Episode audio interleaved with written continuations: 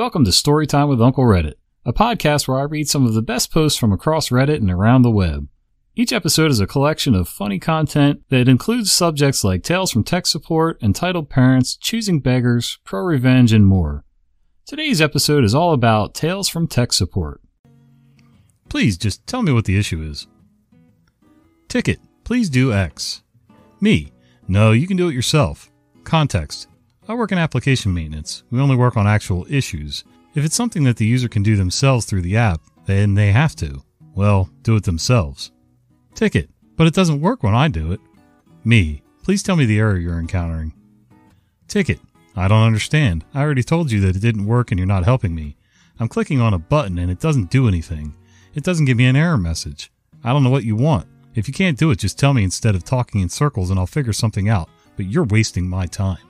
For crying out loud, why do people not realize that to fix their issue, I need to actually know what it is? The worst part is that Iran actually had the info I needed, since the button she mentioned only appears in a specific part of the process. It's a little bit like one of the kids comes running up to me and says, Dad, I don't feel good. Okay, what hurts? What doesn't feel good? I don't know, I just don't feel good. Does your head hurt? Eh. Does your stomach hurt? Eh. Just give me a straight answer. Just point me in the right direction. Help me to help you. IE out of support. Where are your priorities? This was a couple days ago. As most of you probably know, support for IE 11 ended yesterday. This call was Tuesday the 14th. Our software uses IE to launch, view various forms of documents, etc. Me, thank you for calling, blah blah blah. Customer, the practice is asking me what is going to happen when IE goes away tomorrow or whatever is happening. Am I going to need to update a bunch of group policies and whatnot before then? Me, support is ending from Microsoft. It's not going away. Our software will still work, and we have an article on our knowledge base that covers this. It includes FAQs and has a link to our documentation for this specific IE slash Edge changeover. I'll send you the link. Customer, oh, good. I don't have the time tonight to be doing any group policy updates. While starting a ticket, I notice our system thinks they're on an older version of our software. Me, my system says you're still on version XXX. Is that so? Customer, yeah, that's our version. Me, you know that's a few versions behind our current release and support has ended for that, right? Customer, yeah, the practice isn't concerned about that. Me, okay, just wanted to make sure you know. The call basically ends there. I put in the ticket, close the ticket, move on. So apparently they're all worried about the browser, but the software they use to run their clinic, newer versions of which comply with various new regulations, not so much. Sounds like that office needs somebody else in house doing their IT work instead of just putting it on whoever happens to be in front of them. Because I'm pretty sure at some point, if they're a couple versions behind, that stuff's going to stop working and uh, then they're going to be all freaked out because they can't get any help for it. Keyboard drivers. This happened to me this morning on my way into work. I got a call to my cell phone via the after hours emergency line 15 minutes before the start of the day from a user that reported he was having keyboard issues. Me, IT department, how can I help? Caller, I have a wireless Logitech keyboard and the number pad isn't working. I did some reading on the website and it said I need to install the driver for this keyboard.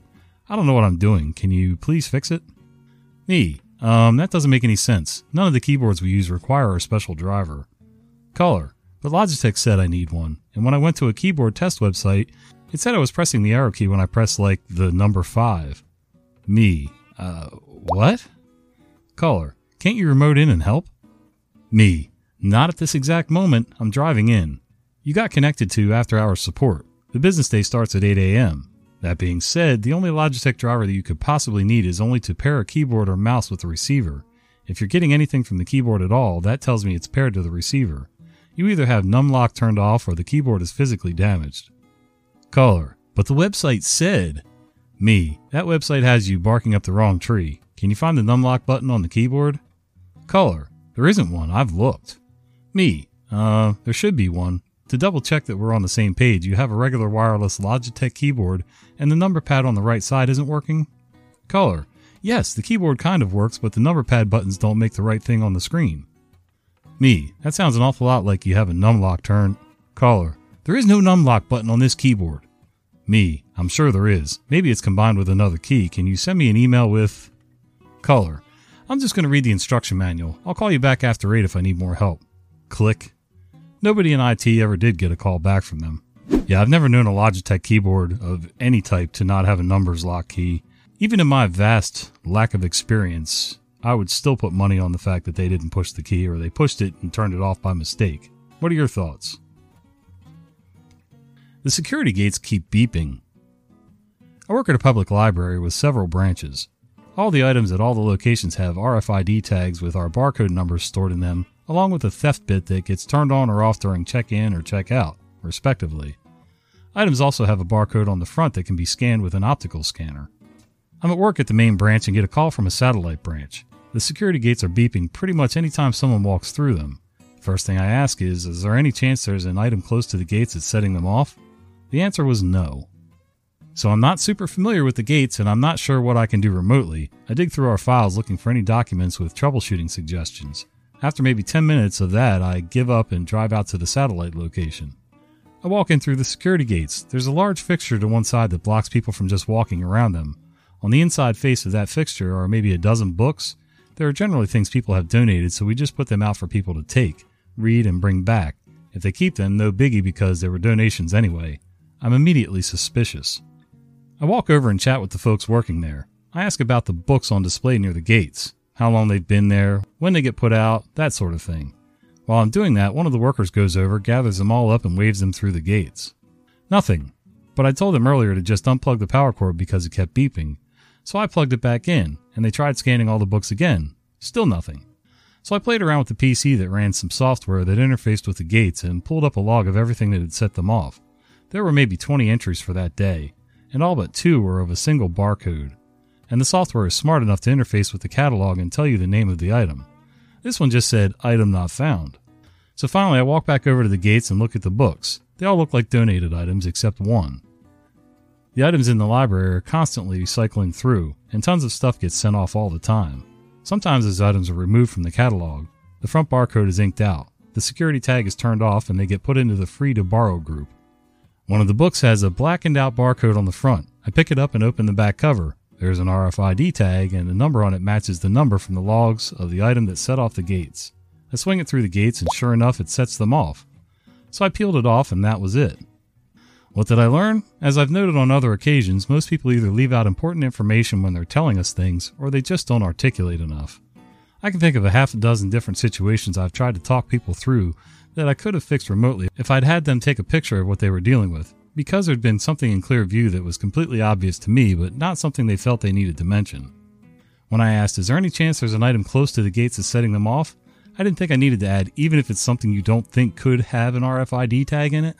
But now I have more questions to add to my tech support toolbox. Yeah, I'm not sure OP could have asked any better questions on that, except now you know that particular situation, so in the future you can, but without being there, you asked an obvious enough question. Is there what's close to the gate? Okay, people, cars, books, whatever. The smart bet would have been to have them check the books, but they didn't tell you the books were there, so oh well. My desk computer keeps taking over. We're in the process of upgrading everyone from desktops to laptops so we can do more remote work. I get a call from one of our end users. User, and Anvari, for some reason the icons on my laptop keep disappearing. Me, okay, what's going on when they disappear? Are you trying to open a program? Is the computer turning off? Any idea? User, I'm not sure, but my desktop does have icons on it, and I can navigate to them, but my laptop doesn't have anything on it. Me, at this point, kind of thinking I might know what's up, but I can't really help him remotely, so I walk down to his office. The new laptops are set up with a dock. By default, we set the monitor to the main display because why wouldn't you? This user honestly thought the monitor was a different computer when he plugged his laptop up to the dock. It took me 20 minutes of explaining to him for him to finally realize that the monitor was his laptop and everything he did on the monitor was available on his laptop once he took the laptop out of his office. Sometimes I wonder if we can go back to paper and pencil for some people. so the guy was plugging everything into the dock and he didn't realize the monitor was bringing up his laptop screen. All right. Very strange. I guess I've heard worse things before, but and at least he wasn't screaming about it. That's not a computer. My first IT role was as a help desk technician for a large agricultural company. It involved driving around to a lot of different sites to troubleshoot antiquated desktops and printers. It also involved helping a lot of farmer types who can barely even operate a computer. I once received a ticket from an office secretary, we'll call her Nancy, saying the following My boss Joe said yesterday his computer won't turn on. He's not in the office today, he's semi retired and only comes in once a week. Can you please come and look at this computer? I have a key to let you into his office. I drive to the site. Nancy lets me into Joe's office. I find a desk with a monitor and a mouse sitting on it. The mouse is plugged into the monitor via USB. The monitor has only one other cable connected, a power cable plugged into the surge protector below the desk. I look around the room to make sure I'm not missing anything, but that's it. That's his whole setup. I go back to Nancy's desk and ask, Do you know if Joe takes his computer home with him? She gives me a confused look and says, No, that's his computer in there. Does he have the wrong one? It's at this moment that I realize I have to break the news to this nice woman that the surge protector isn't a computer. I go into full bedside manner mode, a skill I really had to work on for this role. Oh, I only see a surge protector in there. Is it possible Joe mistook that for his computer? It would seem his computer is missing from the room, which explains why the monitor isn't getting a signal. She looks shocked. You mean that's not a computer? But that's what his setups looked like for months. No wonder he's been complaining about it this whole time. After this incident, Joe continued to insist that the surge protector was his computer and that it had worked for him before. It wasn't until we had him come into the office and we provided a thorough explanation of what a typical computer setup should look like that he conceded and allowed his secretary to purchase him a new one. We never figured out what happened to his old computer. So old Joe got this somewhere, plugged it in, he swore it worked. There's no possible way that it could have, and he sat like that for months? And he doesn't know what happened to the old computer? I'm so confused, man. Somebody sold him a bill of goods or something. We need more security, except now when it impacts me. I'm sure a lot of my brothers and sisters in tech support know the pain of cyber insurance. You push all year to get a security initiative through, and it's nothing but brick walls.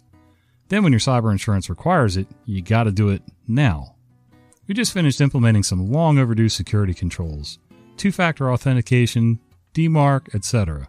Because the CFO really wants us to have these insurance policies. So I thought he was all in with security. Reality doesn't quite match up. CFO, I'm trying to reset my password on the loan site, xyzloan.com, and the reset email isn't coming through. Can you see if it's blocked? Me. I'm looking in the logs and I can see an email with the subject password reset for xyzloans.com that arrived at the email server and was rejected. It didn't pass DMARC, and the sender's domain records say to reject these messages, so it was rejected. CFO, what's a DMARC? I really need this email. Me, it's an email security system that prevents spoofing emails.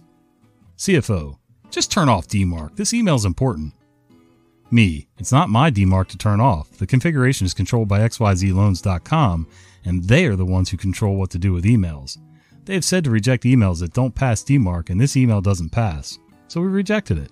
It's a misconfiguration on their side, but they need to fix it. CFO, do we have DMARC on our email? Me, yes, DMARC is set up. The failure action is to reject any emails that don't pass. CFO, so you're saying I could send an email to someone and it just gets rejected? Me, if our DMARC records were set up improperly, yes, I'd have to go in and correct them.